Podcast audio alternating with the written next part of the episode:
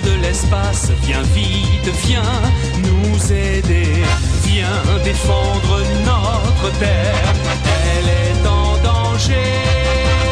L'ennemi héréditaire veut nous écraser. L'avenir du genre humain, tu l'as dans tes mains. Viens défendre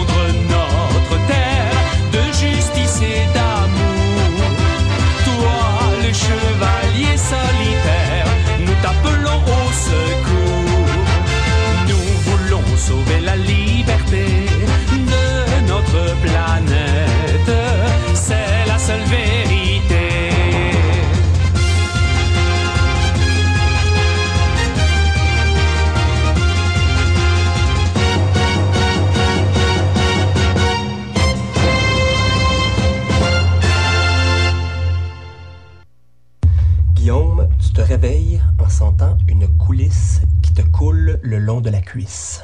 Ah! Ah! Qu'est-ce que c'est ça, tabarnak?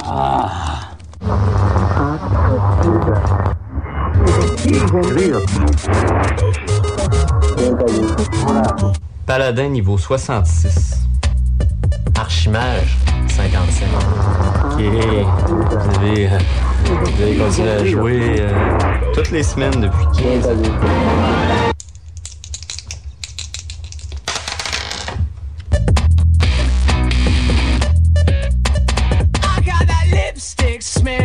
My face.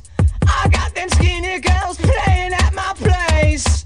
I'll give you stories, they won't be up straight. Cause when you're not there, you know I can't wait.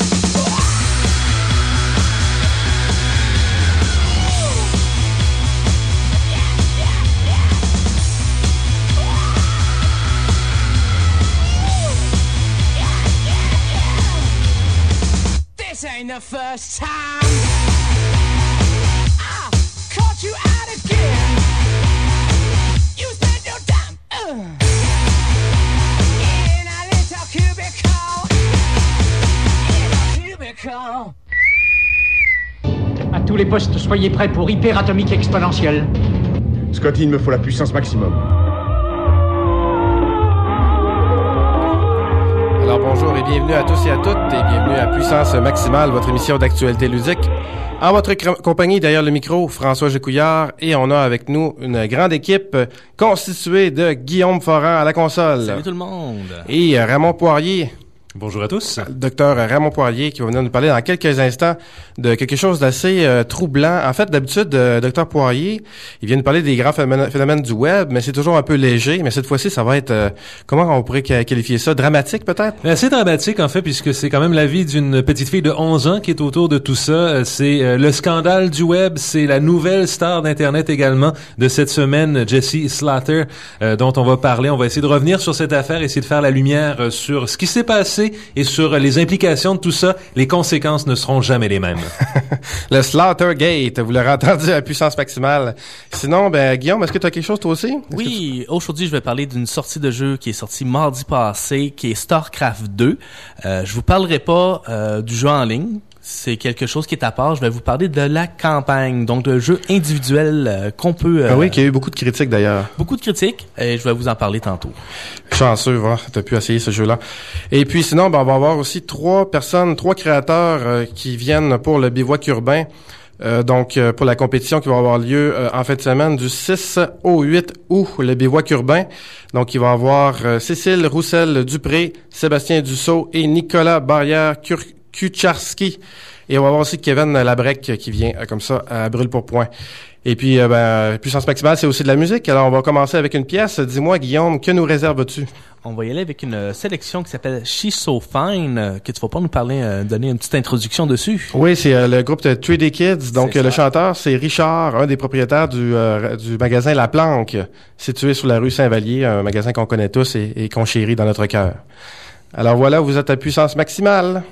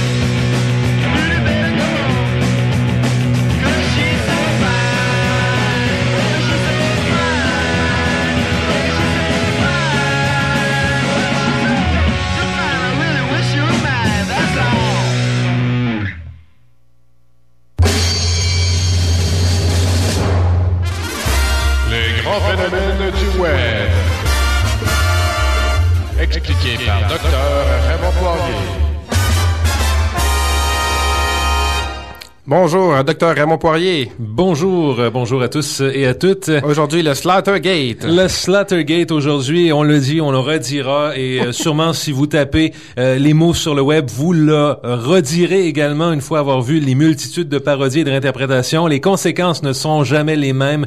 Consequences will never be the same. Qu'est-ce que c'est, ça, le Slaughtergate? Le Slaughtergate, ben c'est une drôle d'affaire en fait, je te dirais François, qui montre à la fois la puissance d'Internet et aussi le danger, selon moi, qui peut représenter pour de jeunes adolescents sans défense, peut-être un peu naïfs et qui évaluent mal la portée de ce qu'ils font. On dit souvent qu'Internet, il y a un certain anonymat, même si on se diffuse, euh, nous, euh, en vidéo sur YouTube et sur d'autres sites, on a l'impression qu'on est un peu intouchable, que cette distance-là, que les gens ne sont pas palpables, ne sont pas réels, mais finalement, c'est pas du tout le cas. Je veux dire, il y a des masses de gens qui nous attendent avec une brique et un fanal et qui ont parfois des ressources assez ahurissantes et c'est qu'a vécu, euh, bien malgré elle, euh, Jessie Slater, de son vrai nom, Jessica Leonhardt, euh, après avoir mis euh, sur le web un vidéo. Bon. Qu'est-ce qui a mené à cette vidéo-là? Et ensuite, on viendra au contenu qui a heurté d'ailleurs beaucoup la base d'Internet. Alors, essentiellement, le 10 juillet dernier, euh, sur le site Sticky Drama, qui est un site de chat, d'échange, forum un peu pour adolescents principalement. Un site de potin qu'on pourrait Un dire. site de potin. Eh bien, notamment, il y avait des critiques envers euh, le, le chanteur de Blood on the Dance Floor qui s'appelle Davey Vanity. Davey Vanity qui aurait peut-être eu une relation avec Jesse Slater, euh, puisqu'il y avait des gens qui avaient photographié l'un et l'autre ensemble lors d'un spectacle. Jesse Slater a répliqué euh, qu'ils étaient simplement des amis, que les deux avaient leur vie, et ça l'a profondément heurté. Donc, de toute évidence, ça a amené euh, Madame Slaughter a décidé de réagir, de réagir à ces gens qu'elle appelait les haters, et a décidé de poster une vidéo pour les narguer, pour les critiquer, pour montrer qu'elle était peut-être un peu intouchable, qu'elle n'était pas atteinte par leur euh, sarcasme. Le problème, c'est que le vidéo été publié sur YouTube, plutôt rebelle, donc passionné par des groupes de rock emo aux chanteurs à peine plus vieux qu'elle. Jessie avoue dans ce clip être parfaite. Leur réponse en complexe à ces haters dans dans un langage qui est extrêmement grossier, qui est extrêmement singulier pour une enfant de 11 Euh, je vais vous épargner les parties les plus fleuries du message. Euh, le- la partie la moins trash, c'est lorsqu'elle lance euh, attrape le sida et meurt. Alors, ça, ça donne un peu le ton. Et, et nécessairement, des vidéos comme ça, on l'avait vu il y a de ça plusieurs années avec une autre euh, égérie du web qui a, qui a déclenché les passions, qui s'appelait Boxy, euh, mais où le contenu était plutôt euh, hyper actif, un peu surprenant. Donc, euh, c'est des ces vidéos qui peuvent très rapidement commencer à être euh, diffusées. Donc, tranquillement, la vidéo de Jessie se retrouve sur le net underground et là, catastrophe, elle se retrouve sur le site de 4chan. Je crois qu'il y a des collègues qui ont eu l'occasion de développer un sur sur la racine de ce site web. Euh, si on y va en un mot ou en deux mots, c'est essentiellement la racine d'Internet, c'est la base du web et c'est là où on retrouve le pire du web peut-être aussi, mais en même temps plein de ressources. Donc des gens qui savent comment fonctionne ça. Internet et qui savent influencer. En tombant sur 4chan, dans le fond, la popularité de Jessie a comme a été moussée, là, dans le fond. Elle a été moussée et elle a heurté aussi beaucoup les gens sur 4chan. On trouvait euh, cette fille inacceptable, on trouvait ses manières incorrectes. Alors on a décidé de la punir et donc euh, 4chan s'est lancé dans une série de raids, donc dans des expéditions punitives qui lui ont très rapidement pourri la vie. Euh, quelques heures après la publication de sa vidéo sur YouTube, eh ben son véritable nom, l'adresse de ses comptes Facebook, Twitter et MySpace apparaissait sur 4chan, le numéro de téléphone familial également, l'ensemble des coordonnées. Et donc, nécessairement, assez rapidement, eh ben, euh, les gens ont pu commencer à la contacter dans la vraie vie, les gens ont pu commencer à l'appeler. Il y a eu des centaines de commandes de pizza chez elle, euh, entre autres choses. Euh, et nécessairement, ben, ça a ébranlé la petite fille. Nécessairement, à 11 ans, on ne comprend pas nécessairement le web, on a fait une chose stupide dont on ne comprend pas nécessairement la portée. Et donc, ça a amené à la deuxième phase et qui a fait de cet événement, bon, qui aurait été simplement un triste événement, tout simplement, mais ça l'a rendu légendaire et ça a fait que justement, je le répéterai encore une fois, les conséquences ne furent jamais les mêmes. Et là, ça devient moins drôle. Là. À mon avis, là, Raymond Poirier, sais pas si tu es d'accord avec moi, mais à mon avis, à, partir de ce moment-là, elle aurait dû se déconnecter, peut-être abandonner l'Internet un petit, un petit bout de temps, se, se laisser se faire oublier. Elle aurait dû se faire oublier, mais malheureusement, il a fallu qu'elle ait répliqué à toutes ces attaques. Alors, elle a posté une autre vidéo dans laquelle elle est en pleurs, dans lequel elle dit que sa vie a été ruinée par euh, les gens de 4chan, par euh, tout ce qui s'est passé. Et pour ajouter à tout ça, eh bien, il y a son père, moustachu, bourru, à l'insulte tout aussi facile que sa Alors, le papa de Jesse Slaughter qui hurle notamment qu'il a retrouvé les anonymes qui ennuient sa fille, qui les a dénoncés à la cyberpolice, ou encore que si les anonymes approchaient sa fille, les conséquences ne seraient plus jamais les mêmes.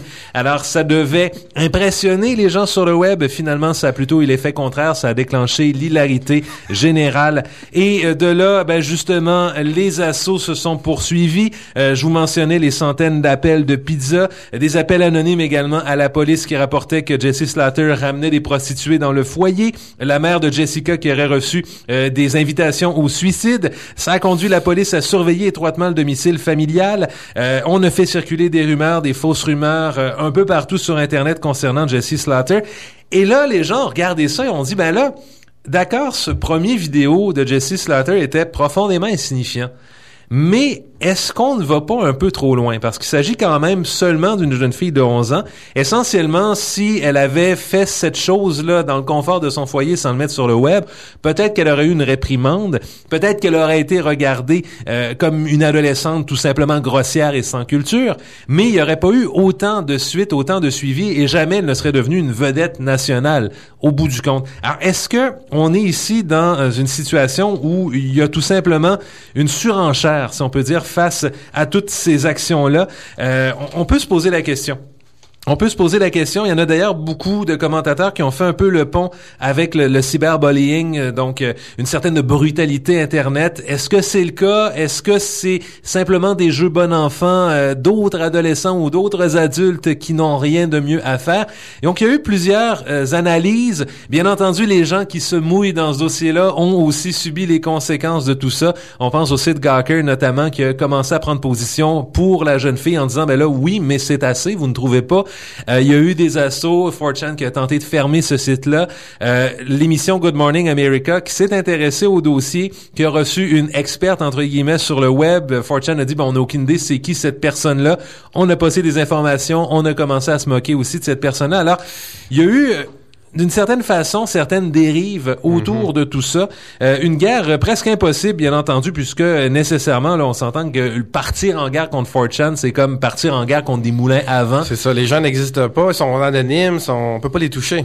Exactement, mais c'est en fait c'est l'anonymat parfait. Ils savent exactement garder justement euh, garder le secret autour de leurs actions et c'est ce qui explique aussi le fait que euh, ce groupe-là avait réussi notamment à prendre d'assaut l'Église de Scientologie sans jamais avoir aucune conséquence. Je pense que c'est pratiquement les seuls à avoir pu faire ça dans l'histoire récente. Alors, j'aurais presque envie d'amener ça sur une deuxième question, en fait. Euh, se poser la question, justement, de l'anonymat sur le web, certes, mais dans la perception qu'on a de l'anonymat. Je veux dire, Jessie Slater avait visiblement aucune conscience de ce qu'elle était en train de faire. Ses parents avaient aucune conscience de ce qu'elle faisait. D'ailleurs, euh, la mère de Jessie euh, maintient pour l'instant que sa fille n'a jamais fait de vidéo parce que sa fille lui a dit qu'elle n'avait rien fait de spécial. Donc, manque de supervision parentale un peu, qui amène des jeunes à se lancer dans la jungle du web parce que on se rend compte dans ce cas-là que c'est un peu une jungle sans nécessairement avoir la conscience de, l'impact des actions, de l'impact des propos, de l'impact des mots comme des images qu'on choisit d'y mettre. Alors on a l'impression que le web est aussi large qu'une galaxie. Euh, c'est un point de vue qui est peut-être certes valable dans la mesure où on se permet plus de choses quand on habite une grande ville euh, comme euh, New York que lorsqu'on habite un village. Mais reste que l'anonymat sur le web, au bout du compte, il n'existe pas à moins d'être capable de le maîtriser particulièrement bien. C'est un mythe fondé sur une croyance populaire. On ne soupçonne pas l'existence de ce qu'on perçoit pas. Alors on dit ben il y a rien sur internet donc euh, il y a rien qui n'existe. La plupart des internautes qui sont des utilisateurs qui pensent qu'il est impossible de remonter jusqu'à eux. Je dirais la plupart des gens savent même pas c'est quoi une adresse IP et, et le père justement de, de, de Jesse Slaughter euh, le montre bien à travers son désarroi en disant ben je vais vous backtracer, euh, je vais appeler la cyberpolice, des choses qui n'existent absolument pas. Donc ces gens-là n'ont qu'une connaissance variée euh, du web, une connaissance limitée essentiellement d'internet. Alors, il y a quand même des questions à soulever face à tout ça. Est-ce que ce qu'on devrait retenir justement plutôt que de dire ben voici une pauvre victime innocente qui s'est fait attaquer par 4chan, mais dire est-ce que cette pauvre petite fille innocente n'avait pas euh, la conscience euh, correcte du geste qu'elle était en train de poser, on s'entend de manière générale pour dire que les conséquences sont excessives. Donc, de- des appels au suicide, de, la, du harcèlement. Euh, J'ai vu quelques clips qu'on a mis là-dessus euh, sur, sur YouTube autour de tout ça et je trouve que ça représente une certaine forme de harcèlement. Alors, on a été trop loin, mais reste que Internet peut devenir justement un catalyseur. Euh, Alors, euh, dans la vraie vie, dans le monde réel, je le disais tout à l'heure, si ça s'était passé, il y aurait personne qui aurait inquiété Jesse Slaughter. Euh, par contre, sur Internet, on s'en permet aussi un peu plus parce qu'on se sent à l'abri derrière son écran. Et dans un certain sens, on peut dire que le web donc fonctionne comme un catalyseur euh, et où le pardon n'est peut-être pas euh, non plus aussi facile à acquérir. Alors, est-ce qu'on devrait, quand on poste des trucs sur le web, quand on s'auto-diffuse, avoir plus conscience de notre image électronique? Essayer de protéger un peu notre image numérique en se disant, mais ce que je mets là va peut-être me remonter, euh, remonter à moi par après. Parce que c'est facile d'écrire un Twitter, c'est facile de mettre une vidéo sans nécessairement y réfléchir. Euh, un mot de travers, un trait d'humour discutable, une réflexion confuse et tout peut basculer. On l'a vu pour cette petite fille-là, on l'a vu pour Boxy dans le passé, on l'a vu pour d'autres phénomènes du même type. Je pense par exemple à Don't Call Me a Homo euh, ou plein d'autres éléments comme ça qui ont aussi amené à certaines dérives. Et, c'est ces dérives-là d'ailleurs qui rendent ces phénomènes-là à nos yeux et à nos oreilles. Alors, la meilleure stratégie consiste peut-être à se mettre à la place de ceux qui pourraient lire ce qu'on écrit, qui pourraient regarder notre vidéo et euh, se dire, ben justement, est-ce que maintenant je trouve que c'est pertinent de mettre tout ça Mhm. sur le web? Alors, Alors, euh, docteur Poirier, peut-être euh, ce qu'on pourrait euh, dire aux gens, c'est dans le fond euh, s'interroger sur la confidentialité sur Internet, peut-être faire un, euh, peut-être un message de prévention, un, Ben, message un, un message de prévention, dans le fond, un message en, en ayant con- d'avoir conscience euh, essentiellement euh, de ce qu'on fait quand on met un clip sur le web, d'avoir conscience qu'il y a un auditoire et qu'il y a des gens qui ne nous connaissent pas nécessairement, qui n'ont pas nécessairement conscience du contexte non plus, qui vont le découvrir. On envoie, je veux dire, des tonnes et des tonnes de frasques comme celle-là. Alors ça, c'est peut-être la leçon, si on a une morale à retenir de l'histoire de Jesse Slaughter.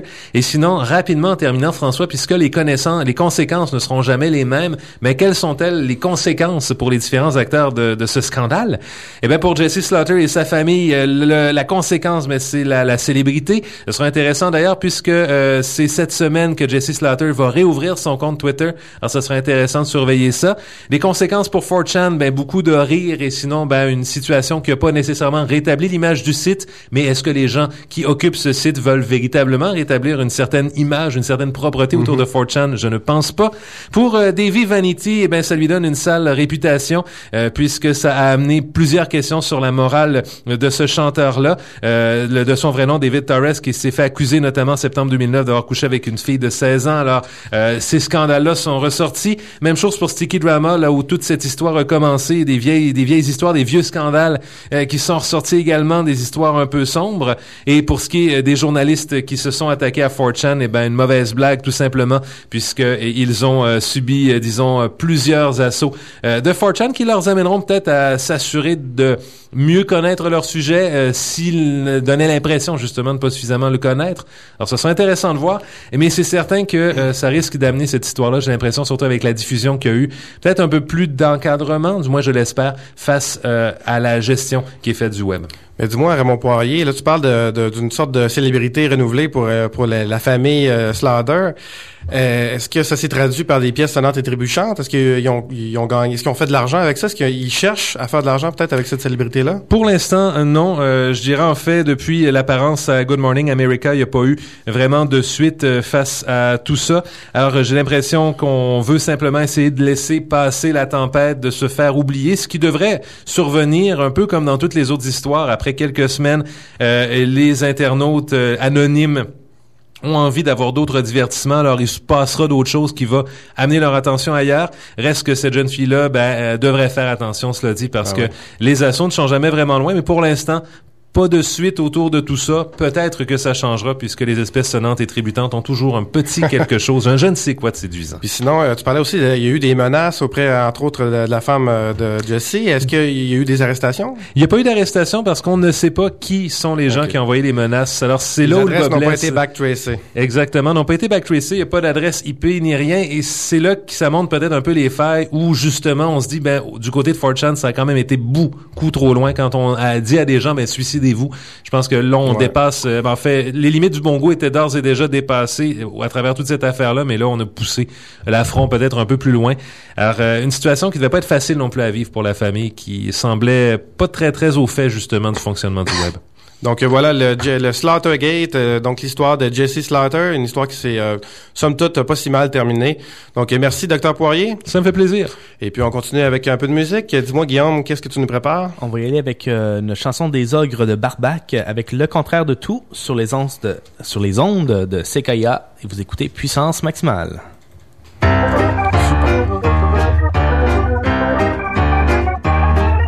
La nuit, c'est le jour sans lumière.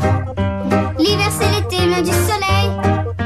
La haine, c'est l'amour en colère. Le beau c'est le lait qui s'émerveille. Le grand, c'est le petit qui s'élève. Le gros, le maigre qui s'épaissit. Le lent c'est le rapide qui rêve. Le doute c'est le cercle qui s'enfuit. Tout est tout et son contraire. Tout est le contraire de tout. Quand le tout traite de con, le traite de con tout en tout. Tout est son contraire. Tout est le contraire de tout. Quand le tout traite de con, le con du contraire est traité. Hop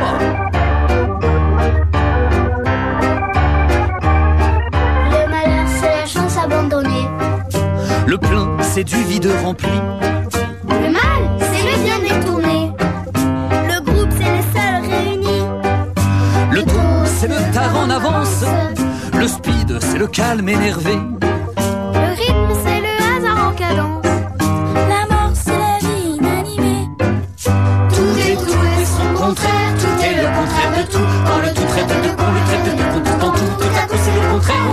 Se contente du tout. Le tout de con, le con est traité. Solo.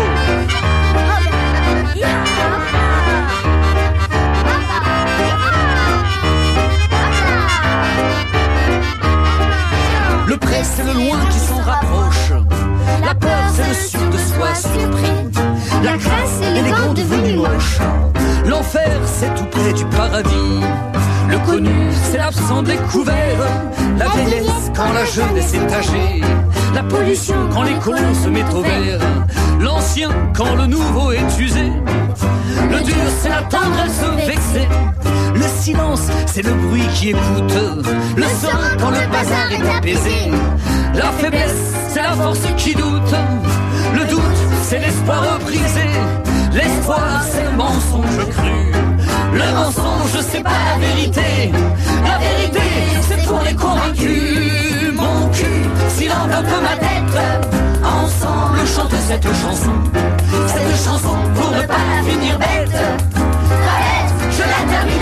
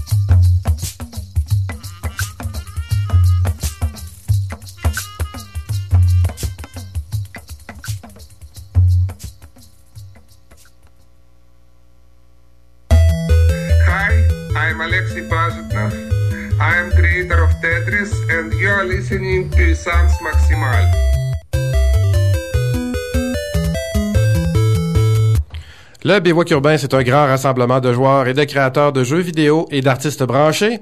Et pendant quatre jours, il va y avoir trois compétitions de 36 heures qui auront lieu en même temps. Et sinon, il va y avoir, euh, c'est ça, de la création de jeux vidéo, des courts-métrages et du concept art. Et on reçoit justement quatre participants, quatre jeunes créateurs, quatre candidats joviaux. Sébastien Dussault et Kevin Labrec dans la ca- catégorie jeux vidéo. Bonjour, messieurs. Salut. Bonjour. On a aussi Cécile Roussel-Dupré dans la catégorie euh, court-métrage. Très bien. Allô? Salut Cécile. Et euh, Nicolas Barrière-Kucharski dans la catégorie jeux vidéo aussi. Bonjour. Donc, euh, dites-moi, euh, peut-être euh, pour commencer, question d'introduction. Qu'est-ce qui vous a incité peut-être à participer au bivouac urbain? Pourquoi le bivouac urbain? Peut-être pour commencer, Cécile? Ben, en fait, c'est déjà une bonne ouverture par rapport aux professionnels puisqu'on sort de l'école, en fait. On finit notre, notre AEC en ce moment au Collège Barthes. Donc, c'est ça. Et aussi pour participer, pour être là où ça se passe, en fait. Donc, c'est C'est ça. ça, toi, tu es au collège Barthes et aussi euh, Sébastien et Kevin aussi, vous êtes au, au Barthes aussi. Absolument. Et vous allez terminer, vous, allez, vous, êtes- vous terminez votre session et puis après ça, vous allez directement au, au bivouac. Là. Oui, en fait, la session termine jeudi matin. Puis après ça, on va aller dormir un petit peu et commencer le bivouac en soirée. Vous allez avoir un beau euh, condensé de stress euh, en canne. On va y aller une chose à la fois. Et Nicolas, toi, pourquoi est-ce que tu participes? Euh, ben en fait, c'est, euh, je suis intéressé à participer au bivouac, mais ça, ça donne bien que en fait, Lindsay, euh, en fait, avait une place officielle pour sponsoriser euh, une équipe. Donc, euh, en ce moment, Lindsay euh, assure les frais de cinq membres qui, euh, qui sont partis de la dernière cohorte. Puis aussi, euh, c'est ça, avec euh, quatre autres participants euh, avec qui j'ai travaillé dans les derniers mois. Euh, c'était comme une bonne opportunité pour travailler sur un projet de qualité avec des gens avec qui j'avais même beaucoup d'expérience. Donc, Peut-être en, en commençant, on en parlait tout de suite, euh, justement, des équipes. Toi, tu fais partie de l'équipe Les Zen Destructors. les Instructors. Toi, est-ce que tu es un étudiant ou tu es un enseignant à la LND? Le Euh, LND qui est, qui est l'école nationale, nationale de divertissement interactif qui existe en- depuis deux ans, si je ne m'abuse. Ouais, c'est ça. Euh, je fais partie de la sixième cohorte. Puis en fait, les Indie Structures, c'est euh, une équipe de deux, euh, deux programmeurs, puis ensuite deux artistes 3D et animateurs. Donc plus moi qui, qui euh, disons, s'occupe des tâches de- d'artiste 3D et en même temps game designer, qui représente l'Indie officiellement dans la capacité. Puis c'est son travail sur un jeu vidéo. là. Tu as parlé des- de quatre personnes? Il y en Ouais. a-tu un cinquième? Non, c'est moi. Le cinquième, c'est moi. OK. Et sinon, aussi, on a l'équipe Les Amis de Binox. Pourquoi les Amis de Binox? On est les super amis de Binox, premièrement, parce que Binox a accepté de... Il y avait un concours qui était organisé par Binox, puis on a gagné le concours, donc on est représenté, on représente Binox là-bas, et le Collège Barthes. Donc, euh, Ok, on a gagné vous- plein de prix, c'est super le fun. Vous avez beaucoup de pression, tabarnouche. c'est ça, on est, on est là en puissance, puis on veut gagner. Ouais, vous êtes mieux. vous êtes mieux de gagner. Vous allez avoir euh, beaucoup de gens sur votre dos si vous gagnez pas. Et sinon, ben c'est ça. Ben peut-être pour c'est- c'était quoi ce concours exactement de, de- pour euh, euh, représenter Binox? Qu'est-ce que ça veut dire ça exactement? Ben, en fait, c'est simplement un concours que Binox a lancé euh, il y a à peu près un mois qui voulait représenter une équipe étudiante. Donc, toutes les équipes étudiantes avaient possibilité de, de participer. Puis, euh, dans le prix, justement, ils payaient l'inscription en plus de donner une bourse. Puis, euh, bon, certains, Ah, bourse certains jeux, euh, ainsi de suite. Ouais, c'est 100 dollars par participant. Ok. Donc, c'est vraiment intéressant pour nous autres. Euh, donc, on a participé. Finalement, on a gagné. Là, euh, ça consistait à faire la promotion de notre équipe en tant que telle. OK. Donc la meilleure promotion gagnait le concours. Oui, en fait, c'est ça. Nous autres, on a fait une page Facebook. On a eu euh, 165 contacts qui, Oh. qui aimaient notre page et euh, aussi on avait fait un logo pour notre équipe et ainsi de suite. Là. Euh, Finalement, Binox euh, nous ont sélectionnés. Donc les amis de Binox, euh, regardez ça sur Facebook. Ils ont déjà beaucoup beaucoup d'amis, mais bien sûr ils en prennent d'autres, ça c'est certain. Donc euh, évidemment ils vont, ils vont être sur place. Vous allez les reconnaître sûrement avec des t-shirts de Binox. Et on a les, les équipes, mais on a aussi euh, des gens tout seuls. Donc justement comme Cécile, toi tu vas faire euh, tes courts métrages seul. Pourquoi seul? Est-ce que c'est euh, c'est un choix? Pourquoi justement? Mais en fait, certains disent que je suis la suicidaire euh, du bivouac, mais bon, je prends ça bien. En On fait- pourrait dire la kamikaze, c'est plus moins Oui, péjoratif peut-être. C'est ça. Mais en fait, c'est ça. Au début, je, je pensais pas le faire toute seule. Mais il y avait personne de mon entourage qui était spécialement intéressé pour le court métrage, plus dans le jeu vidéo, puisque la classe est plus orientée de, de, de- du jeu vidéo. Mais euh, c'est ça. Finalement, je me suis retrouvée seule. Je me suis dit, bah tiens, pourquoi pas euh, faire un défi encore plus grand et euh, voir de quoi je suis capable seule. Et c'est quoi ta, ta spécialité là? Peut-être on va parler de vos spécialités. C'est euh, dans quoi est-ce que vous vous spécialisez là? Ben moi, c'est plus euh, la texture, le modeling aussi, mais surtout la, la texture, mais quand même un peu de tout aussi. C'est pour ça que je voulais euh, justement participer seule pour voir de quoi j'étais capable pour faire un peu de tout dans l'animation. OK. Peut-être pour te mettre au défi aussi un peu. Ça. Donc, euh, le modeling, là, on parle évidemment de, de, de court-métrage numérique. Ça va être de l'animation euh, 3D, dans le fond. C'est ça. Mais en fait, j'ai réfléchi beaucoup parce que par rapport au rendu, au rigging, en tout cas beaucoup de choses euh, de technique, euh, j'ai pensé à ça et je vais peut-être faire un mélange en fait de 2D, 3D. Euh. Ça, je verrai ça sur place et par rapport euh, au projet. C'est ça, déjà, les esprits commencent à bouillir. Et sinon, euh, Nicolas, toi, c'est quoi ta spécialité? Euh, ben en ce moment ma spécialité c'est beaucoup le game design. Ça fait environ euh, 3 à 4 ans que je lis intensément sur le sujet. Puis en fait les derniers mois euh, à l'Endy euh, m'ont permis en fait de euh, près de peaufiner en fait cet, cet aspect-là. Puis euh, dans le fond c'est beaucoup de la planification de, pro- planification de projet. Puis aussi euh, comment dire euh, d'éventualité de dans le fond planifier euh, tout ce qui est fun factor du, du projet planifier le contenu euh, travailler avec les artistes pour essayer de dans le fond prévoir euh, prévoir qu'est-ce qui va être affiché dans le jeu. Puis travailler dans le fond c'est un travail très euh, très comme- comment dire tu travailles avec beaucoup de gens c'est ça que j'apprécie. Est-ce que tu vas aussi euh, idéal- idéaliser le idéiser le jeu, là, c'est-à-dire euh, euh, penser au scénario, des trucs comme ça? Ben généralement un, un scénario c'est comme comme trouver une histoire dans un jeu c'est toujours en- encore même c'est quelque chose d'un peu subjectif il y a des gens qui n'apprécient vraiment pas des fois euh, d'avoir des histoires dans les jeux puis surtout euh, tu sais ça dépasse avec la narration puis tout ça C'est un jeu qui est fabriqué à 36 heures, on s'entend, c'est peut-être pas le moment de commencer à Peut-être, on sait jamais. Ça va vraiment dépendre du sujet qui va être imposé par les juges. Puis euh, c'est ça. Oui, en fait, il y a une grosse part de conception, mais en fait, euh, comme c'est un travail d'équipe, euh, l'idée c'est de prendre les influences un peu de ce que tout le monde dans l'équipe apporte, puis dans le fond euh, uniformiser le tout, puis dans le fond pousser un concept à, partir de là. C'est beaucoup un rôle d'un game designer de réunir la vision d'équipe, puis sinon euh, prendre des décisions de temps en temps euh, pour dans le fond faire avancer le projet. Puis dis-moi, Nicolas, d'habitude, les game designers, on dit que c'est des grands, euh, des grands connaisseurs de, de, sur le jeu. Est-ce que toi-même, est-ce que tu tu as une, grande ancienneté en tant que joueur? Oui, depuis en, ah, mon dieu, je, je dirais depuis que j'ai 5 ans là. euh, Ah ouais? je, de- je voudrais pas, euh, je, je veux dire, je, je pense que ce serait impossible d'être game designer et pas aimer le jeu.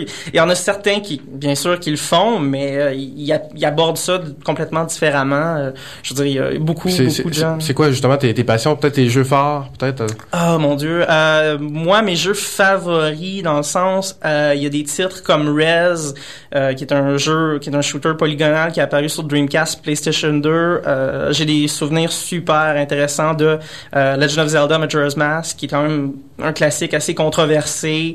Euh, c'est, ça va peut-être aussi être étrange à dire, mais il y a eu comme un grand changement dans comment j'interprétais aussi euh, mes interactions, parce que j'ai quand même, par le passé, j'ai parfois joué à World of Warcraft, puis il y a quand même des choses, quand même, c'est assez encore un jeu controversé, mais il y a quand même des aspects très intéressants à apprendre sur comment euh, présenter son contenu, puis tout ça.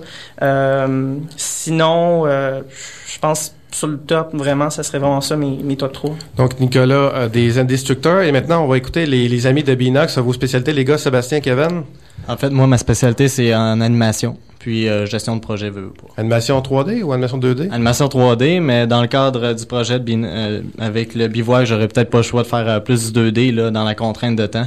Euh, Ah, ok, donc c'est on va s'amuser. Ben c'est plus rapide en fait. Là. Tu sais, je veux dire, euh, pour faire l'animation, tu peux faire quatre pauses pour un cycle de marche au dessin, tandis que une quatre pauses en animation 3D, faut riguer un personnage, le modéliser, ainsi de suite. Là. Ouais, absolument. Et toi, Kevin? Et moi, je suis modélisateur, un petit peu animateur, puis un petit peu textureur. je touche à tout.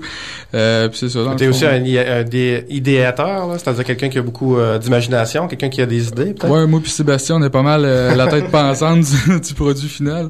Mais euh, c'est ça. Dans le fond, en gros, je suis modélisateur. Super. Et ces gens-là, ben, ils vont tous attendre euh, le thème pour, euh, évidemment, se lancer pour euh, décider c'est quoi le jeu. 36 heures seulement, ou le, le- évidemment le court-métrage, faut pas oublier. Il y a aussi du concept art. 36 heures pour réaliser tout ça. Euh, donc, euh, est-ce que, peut-être une chose qui, que vous appréhendez, quelque chose qui vous fait particulièrement peur, euh, Cécile, qu'est-ce que tu appréhendes de pire dans le bivouac urbain? J'appréhende le manque de sommeil. Parce que ça fait un moment qu'on est sur le stress. Ça fait dix semaines intensives qu'on travaille pour faire notre démo. On va arriver flush, flush, flush. Et ça va être dur. Et Oh il là va falloir, ouais, va falloir se supporter les uns les autres. Et euh, c'est ça. Au moins la Red Bull est gratuite. C'est ça, c'est commandité par Red Bull. Il y a même des endroits pour euh, avec des, des poufs là, pour s'asseoir. Donc, il y a moyen de, de se reposer. Mais euh, je pense qu'il n'y a pas de- d'espace, euh, il n'y a pas d'endroit où ce que, bon, là, les gens vont dormir. C'est vraiment toute la nuit, les gens peuvent rester debout. Ben, il y a un air de repos, en fait. C'est ça, il y a un heure de repos, mais les gens sont pas forcés de dormir. hein. Absolument pas. pendant 36 heures, voilà. Et peut-être toi, Nicolas, justement, qu'est-ce que tu appréhendes? Ah, moi, ce que j'appréhende le plus, c'est, c'est enfin entendre c'est quoi la thématique. Parce que une, une thématique, ça peut être, ça peut être des idées de jeu, ça peut être des idées visuelles, puis euh, dans le fond, on le saura pas. Tant qu'on le saura pas, moi, ça va être un gros stress. J'aimerais ça pouvoir avoir comme deux semaines pour y penser, un mois. Mais non, il va falloir qu'on arrive flush après la- l'annoncement de la thématique, puis commencer à créer tout de suite. Puis ça va être vraiment être trépidant. Puis euh, Ouais. les premières heures, ça va être beaucoup d'anxiété, hein, je pense. Mais vous avez déjà quand même des, des débuts d'idées, là. Vous allez pas arriver comme ça, là. Euh, tu sais, vous allez pas arriver surpris, là. C'est sûr que le thème, c'est très important, vous- mais vous devez quand même commencer à, à faire germer des choses dans vos, Oh, dans vos esprits. Ouais. Ben, je pense que tout le monde a un peu des petites idées qu'est-ce qu'il voudrait faire, mais tu sais, c'est vraiment s'assurer, je pense, d'avoir comme l'éclair, en termes de respiration sur le coup. Mais c'est aussi vraiment dur d'essayer de planifier, être créatif, c'est une grosse contrainte. Absolument. Et le thème, c'est très important. Évidemment, les jurés notent beaucoup là-dessus. Et vous, euh, les gars, les amis de, de Binox, vos, vos craintes? Euh, moi, ben, j'ai pas moins que vraiment. vous ne soyez sans peur. c'est pas vraiment une crainte, mais c'est sûr qu'au moment où est-ce qu'on va voir le thème, là, ça va vraiment exploser d'idées, là, ça aura même pas de bon sens. Ça va vraiment être plaisant. Puis euh, une crainte, moi, j'ai de la misère avec ça un peu. J'ai pas vraiment peur de ce qui peut arriver. Vous avez pas peur de, de la, de la page blanche? Je sais pas arriver, Non. puis là, vous avez pas d'idée. C'est pas la première fois qu'on travaille dans un projet ensemble. Puis euh, la page blanche, je penserais pas. Euh, on a plus déjà plusieurs idées. On, a- on s'est pratiqué un petit peu, tu sais, lancer des idées, voir ce qu'on était capable de développer. C'est sûr que la pression est un petit peu là, étant donné qu'on représente Binox et KH Bart. Mais c'est surtout d'avoir du plaisir, puis de compléter un jeu qu'on est satisfait à la fin du 36 heures. C'est vraiment ça notre but premier. Puis par ça. la suite, ben, les prix viendront euh, par eux-mêmes. Euh, Comment vous avez trouvé les, les créations de la- de l'année dernière? Euh, moi, je suis allé justement visiter l'autre jour, puis il y avait, je trouvais ça vraiment spécial parce que cette année, ce qui est différent, c'est qu'il n'y a pas différentes catégories. Je sais que l'an passé, il y avait amateur, euh, professionnel, puis je pense qu'il y en avait une autre aussi. Puis tu vois vraiment des fois, euh, tu sais, des, différences différences. beaucoup. Tu sais, moi, un jeu qui m'a vraiment beaucoup marqué, par exemple, c'était euh, sur le site, c'était Tchernobyl, qui était, je pense, produit par euh, les gens de Sarbacane ou Longtail, je suis plus très sûr. Puis c'était vraiment, euh, c'était c'était complètement humoristique. Mais tu sais, le jeu était super beau, mais comme il y avait pas de son, puis c'était pas tant un jeu qu'un comme une animation interactive. Puis c'est souvent comme intéressant les choix que les gens font en comme en 36 heures. Puis euh, tu sais, il y a même des jeux qui étaient pas finis. C'est ça, évidemment. C'est 36 heures. Ça se peut qu'il y en ait qui soient pas fini. Mais évidemment, on vous le souhaite de terminer pour, euh, pour être fiers de vos jeux. Et sinon, euh, j'ai regardé sur le site, c'est quoi le prix? C'est quoi vous courez la chance de gagner, finalement? J- J'imagine que vous cherchez la reconnaissance. Il y a, il y a- ça, c'est une sorte de... Ben, C'est surtout la visibilité. Ah, un avec- job jusqu'à ce point-là, oui. Peut-être un emploi en- après le bivouac. Ben c'est ça, comme euh, comme il disait, c'est surtout pour être visible et justement montrer que de quoi on est capable. Tu sais, étant donné qu'on vient de finir nos démos avec euh, la fin de session, on veut, veut pas, on sait que les personnes des ressources humaines de Binox, de Ubisoft, euh. Frima vont toutes être là. Fait que euh, c'est une opportunité aussi de faire notre présentation de ce qu'on est capable de faire, puis d'autant plus qu'on sait que maintenant il y a plusieurs projets qui se lancent à l'automne, donc ils engagent actuellement. là. Fait qu'on va en Ouh profiter. là là. Super, oui, euh, c'est ça engage tout le temps, euh, c'est ce qu'on dit du moins. Donc, euh, ben, je vous souhaiter bonne chance, euh, messieurs, dames, pour le bivouac urbain. Rappelez simplement les dates. Donc, euh, du euh, 6 août au 8 août, il va y avoir des activités. Vous pouvez y aller, c'est coin Charret. Euh, la couronne, donc ça s'appelle euh, le, le, le- le jardin Saint-Roch ou le jardin je sais pas quoi. Il y a C'est la plusieurs- place de l'Université du Québec. Ouais, c'est ça. Il y a plusieurs noms différents. Le, le nom officiel, c'est ça. Euh, à l'ouverture, le 6 août, là, il va y avoir euh, des graffeurs sur place. Il va y avoir des prestations de musique aussi. Euh, Norman McLaren, il va y avoir...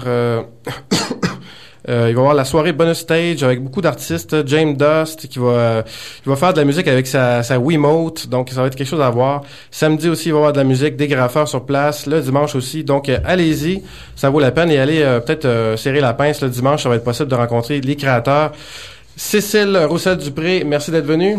Merci. Et bonne chance. Merde qu'on dit. Euh, sinon, Nicolas Barrière-Kucharski. Oui. Bonne chance Merci aussi. bien. Et euh, Sébastien et Kevin Labrec. Bonne chance, messieurs. Merci Merci. beaucoup. Donc, et l'équipe, les amis de Binox. Donc, euh, voilà, euh, c'était pour euh, le bivouac urbain. Alors, on va écouter maintenant une pièce. Oui, petit problème technique. J'ai réussi à redémarrer l'ordinateur, sais Oh là. Donc, ça a juste quelques, quelques secondes encore pour pouvoir tout remonter. Faut juste patienter. Et François va pouvoir improviser une petite chanson en attendant. Mais dites-moi, parce que là, c'est un concours de création. Vous pouvez faire tout ce que vous voulez. Il pourrait même avoir des créateurs de musique. Est-ce que, est-ce que vous-même, est-ce que vous faites de la musique? Euh, j'ai fait beaucoup d'éditions sonores en fait parce que j'ai fait une technique de multimédia puis j'étais à peu près comme j'ai à peu près touché à tout ce qui se faisait durant mes trois années de cégep. Mais euh, je sais qu'il va y avoir des musiciens sur place, mais qui travaillent dans d'autres disciplines. Euh, je, je suis un peu ami avec d'autres équipes, comme les collégiennes, qui font partie euh, du bivouac aussi. Puis euh, je sais que ça va être assez multidisciplinaire euh, de ce côté-là. Puis vous, est-ce que vous pensez peut-être, euh, ou Cécile, euh, Mais par rapport à la musique, euh, ben, pour ma part, euh, pas trop les instruments. J'ai un peu touché à, comme, à tout, là, mais pas, pas vraiment réussi, disons. là. Mais c'est plus le chant où j'ai fait déjà des Ah oui. spectacles et euh, c'est ça. Ah, ça, donc tu pourrais peut-être t'en servir dans ton court-métrage. Parce Peut-être qu'il faut, parce qu'il faut dire aux gens que les gens ne peuvent pas utiliser des créations qui existent déjà. C'est, ça, ça doit tout être des créations originales ou des trucs euh, open source. Donc euh, peut-être que vous-même vous avez des, euh, des ressources là pour euh, pour mettre de la musique euh, sur vos jeux. Est-ce que c'est ça que vous pensez faire, les amis de Binox? On va probablement, si on a le temps, on va y aller avec une petite track sonore qu'on va enregistrer là-bas, puis ça va être pas mal ça. Ouais. Donc c'est ça, il y a des groupes sur, sur place. Peut-être enregistrer une prestation live puis la mettre dans le jeu, ça serait original, ça. Pourquoi pas? Ça dépend, faut que ça soit libre de droit, puis il faut toujours faire super attention avec ça, parce que si jamais euh, on oublie ou on n'est pas attentif, ça peut être une ça peut être une dis- disqualification automatique. Euh, vraiment, c'est c'est comme Ouais. vraiment euh, vraiment de tout. Ça peut être cruel, ça peut faire mal. Ouais, vraiment, vraiment beaucoup. C'est pour ça que je, peut-être, je peux peut-être comprendre pourquoi il y en avait des fois euh, certains, certains projets dans le passé qui avaient même pas de son parce qu'ils pouvaient pas. Mais je sais qu'il y a des comme il y a des logiciels comme très simples pour en Pour général. créer des, jeux- des- de la musique, ouais. Ouais. Mais bon, c'est facile, la, la musique open source maintenant, c'est possible de faire des émissions de radio de 6 heures par jour euh, avec juste de la musique open source, ça se fait très bien. Puis sinon, ben euh, peut-être mentionnons que l'équipe euh, de La Planque sera sûrement encore sur place cette année. Euh, L'année passée, il, il était là avec des vieux divans là, de sous-sol de, de, de- de bien rétro, avec des vieilles vieilles consoles, euh, des vieux, des vieilles télés, euh, des vieilles arcades de jeux. Donc ça aussi, ça va être trippant, mais je, je sais pas s'ils vont être là. Peut-être que je m'avance un peu là. Euh, je sais pas si vous êtes au courant, si la planque va être là. Semble que- Hum, je sais pas Parce que l'année passée, il était là, puis j'ai entendu dire qu'il allait participer. Non, je sais pas exactement comment, mais bon, est-ce que Guillaume, tu es prêt? Et oui, je suis prêt. J'ai réglé mes petits troubles techniques euh, et on y aller en musique avec. Répétons une- juste euh, pour finir Oui. le 4, euh, 6, euh, le 6 au 8 ou le bivouac urbain, coin, couronne et charret. Donc, il y allait avec une petite pièce que j'ai trouvée sur euh, Internet il y a quelques semaines. Euh, une chanson, euh, dans le fond, c'est un remake de la chanson Hey, There Delilah, mais euh, basée sur l'univers de Call of euh, qui est un jeu d'horreur, surtout basé dans les années 20, que je vais vous faire découvrir en ondes live sur puissance maximale.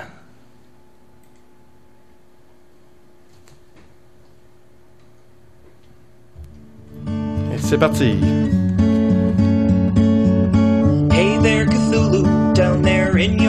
Sunken city. You're a billion light years distant, and the stars look very pretty from relay. So close and yet so far away. E-R-E-A. Cthulhu Fatagan, or is that Cthulhu Fatine? I can never quite remember, cause I'm not in my right mind since I met you. No one corrupts the way you do. Know it's true. Oh, it's what you'll do to me. Oh, and all humanity. Oh, you'll rise up from the sea. Oh, kill everyone slowly, except the ones like me. Hey there, Cthulhu, I've been studying your gospel. The Necronomicon, it gives me nightmares, something awful where I see the death of all reality. It fills me with glee.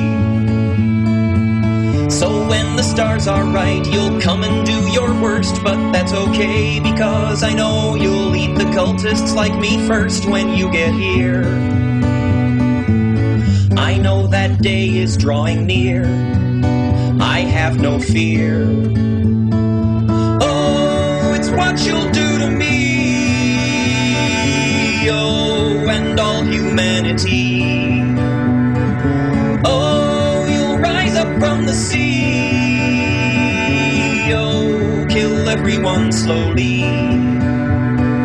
A billion light years seems so far below the sea, beyond the stars of these humans' putrid souls. You'll drink your fill. Fools will all make fun of me, but I'll just laugh maniacally, cause no one's ever suffered like they will. Cthulhu, I can promise you that by the time this cult gets through, the world will never, ever be the same. praise your dark name. Gleam McClune Tulu, Rillier, Wagnon, Fitagen. Boy, that's really quite a mouthful. Can't quite cram it in my noggin, not today. I try to say it anyway. I feel my soul begin to fray. Still I await that fraptious day, Cthulhu Calais.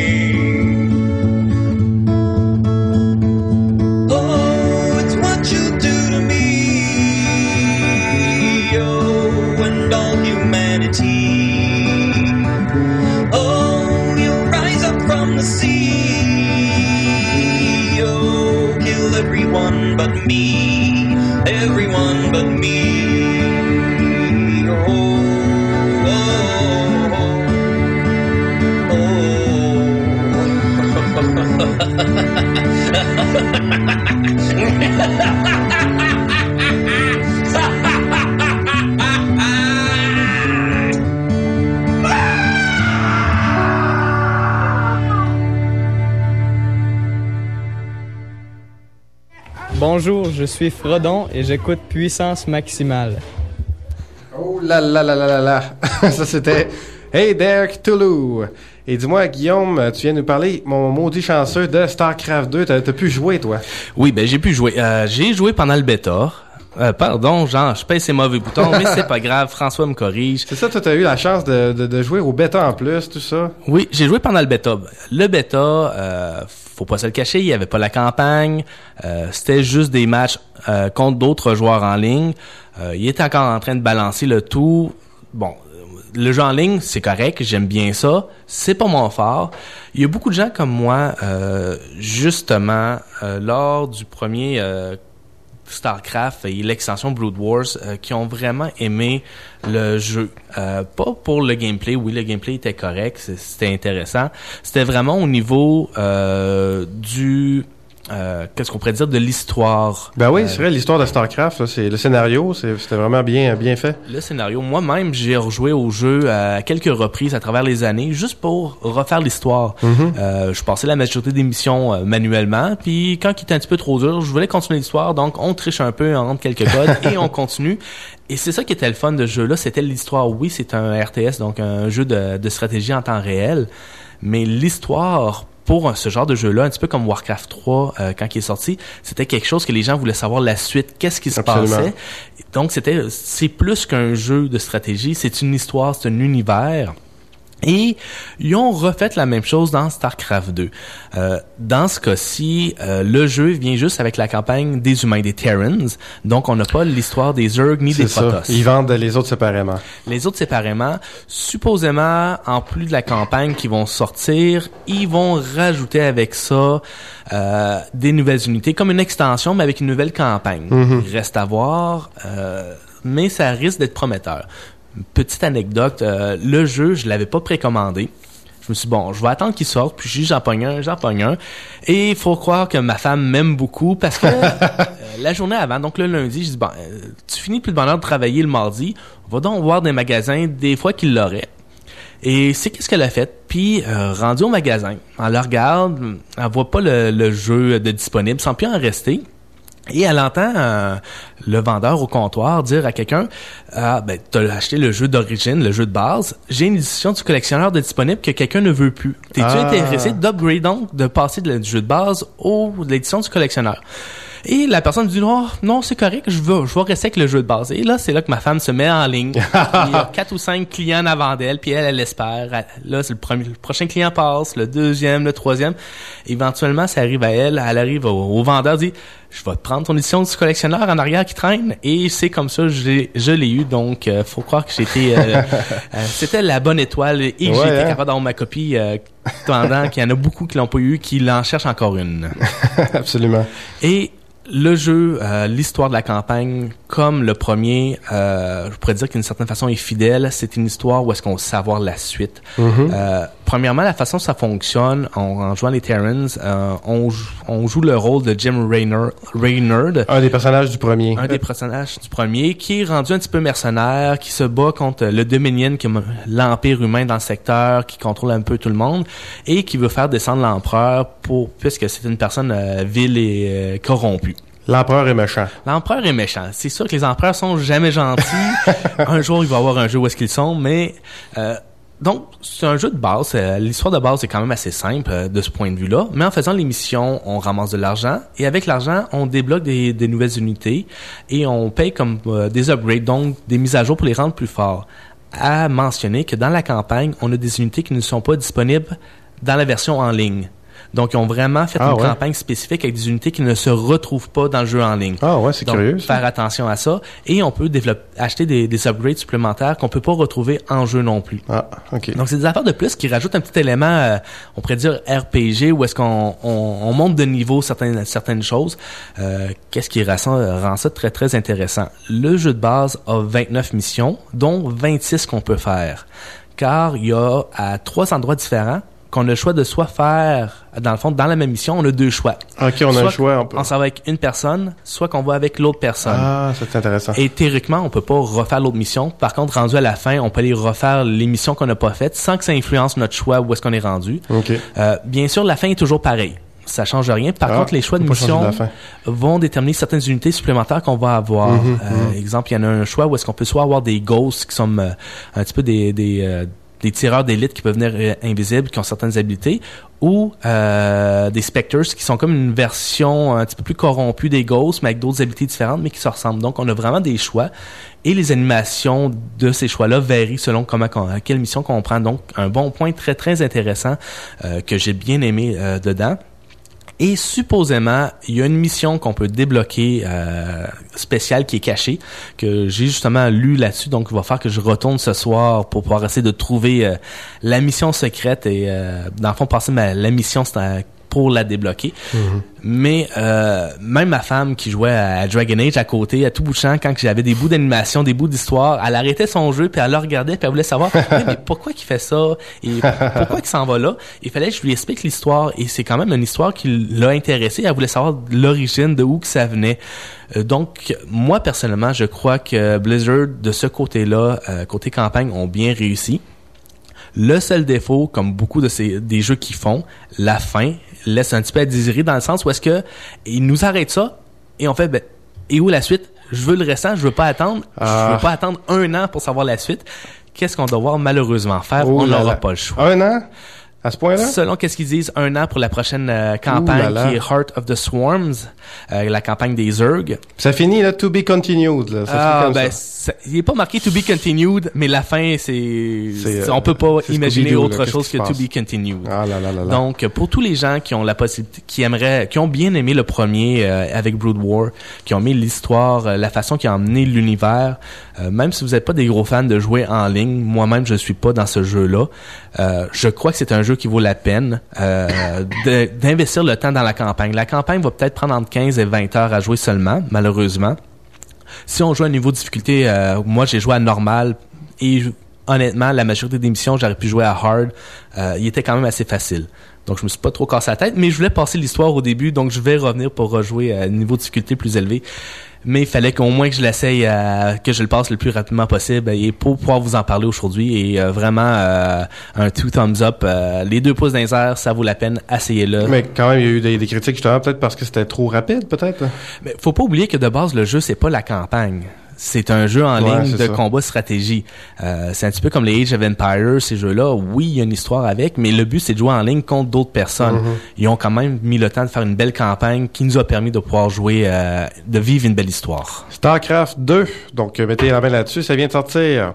Puis sinon, ben, une nouvelle qui aurait attiré mon attention, Guillaume, euh, c'est euh, dans le devoir, c'est euh, le les musiciens métal euh, font, c'est des, des concepteurs de jeux vidéo, les compagnies de jeux vidéo qui font appel aux musiciens de musique métal pour euh, pour faire les monstres dans leurs jeux.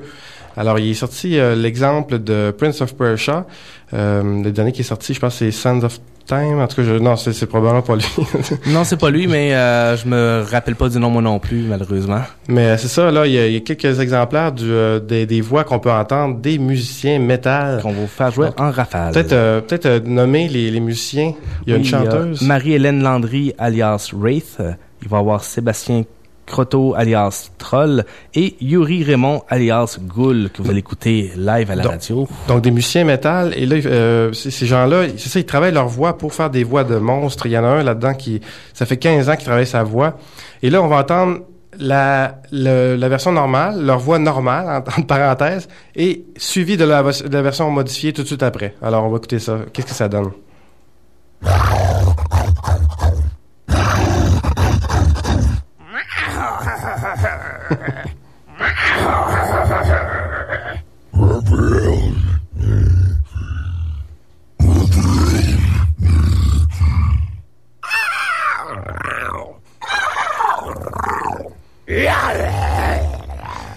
Yeah.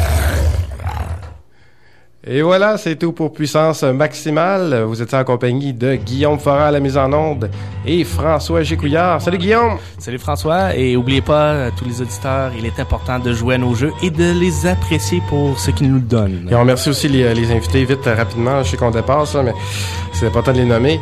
Donc, Nicolas Barrière Kucharski du Bivouac Urbain, euh, Cécile Roussel-Dupré, Sébastien Dussault et Kevin Labrec. Ciao, ciao, à la semaine prochaine. Got my 12-sided die and I'm ready to roll with a wizard and my goblin crew. My friends are coming over to my mom's basement bringing Funyuns in the Mountain Dew.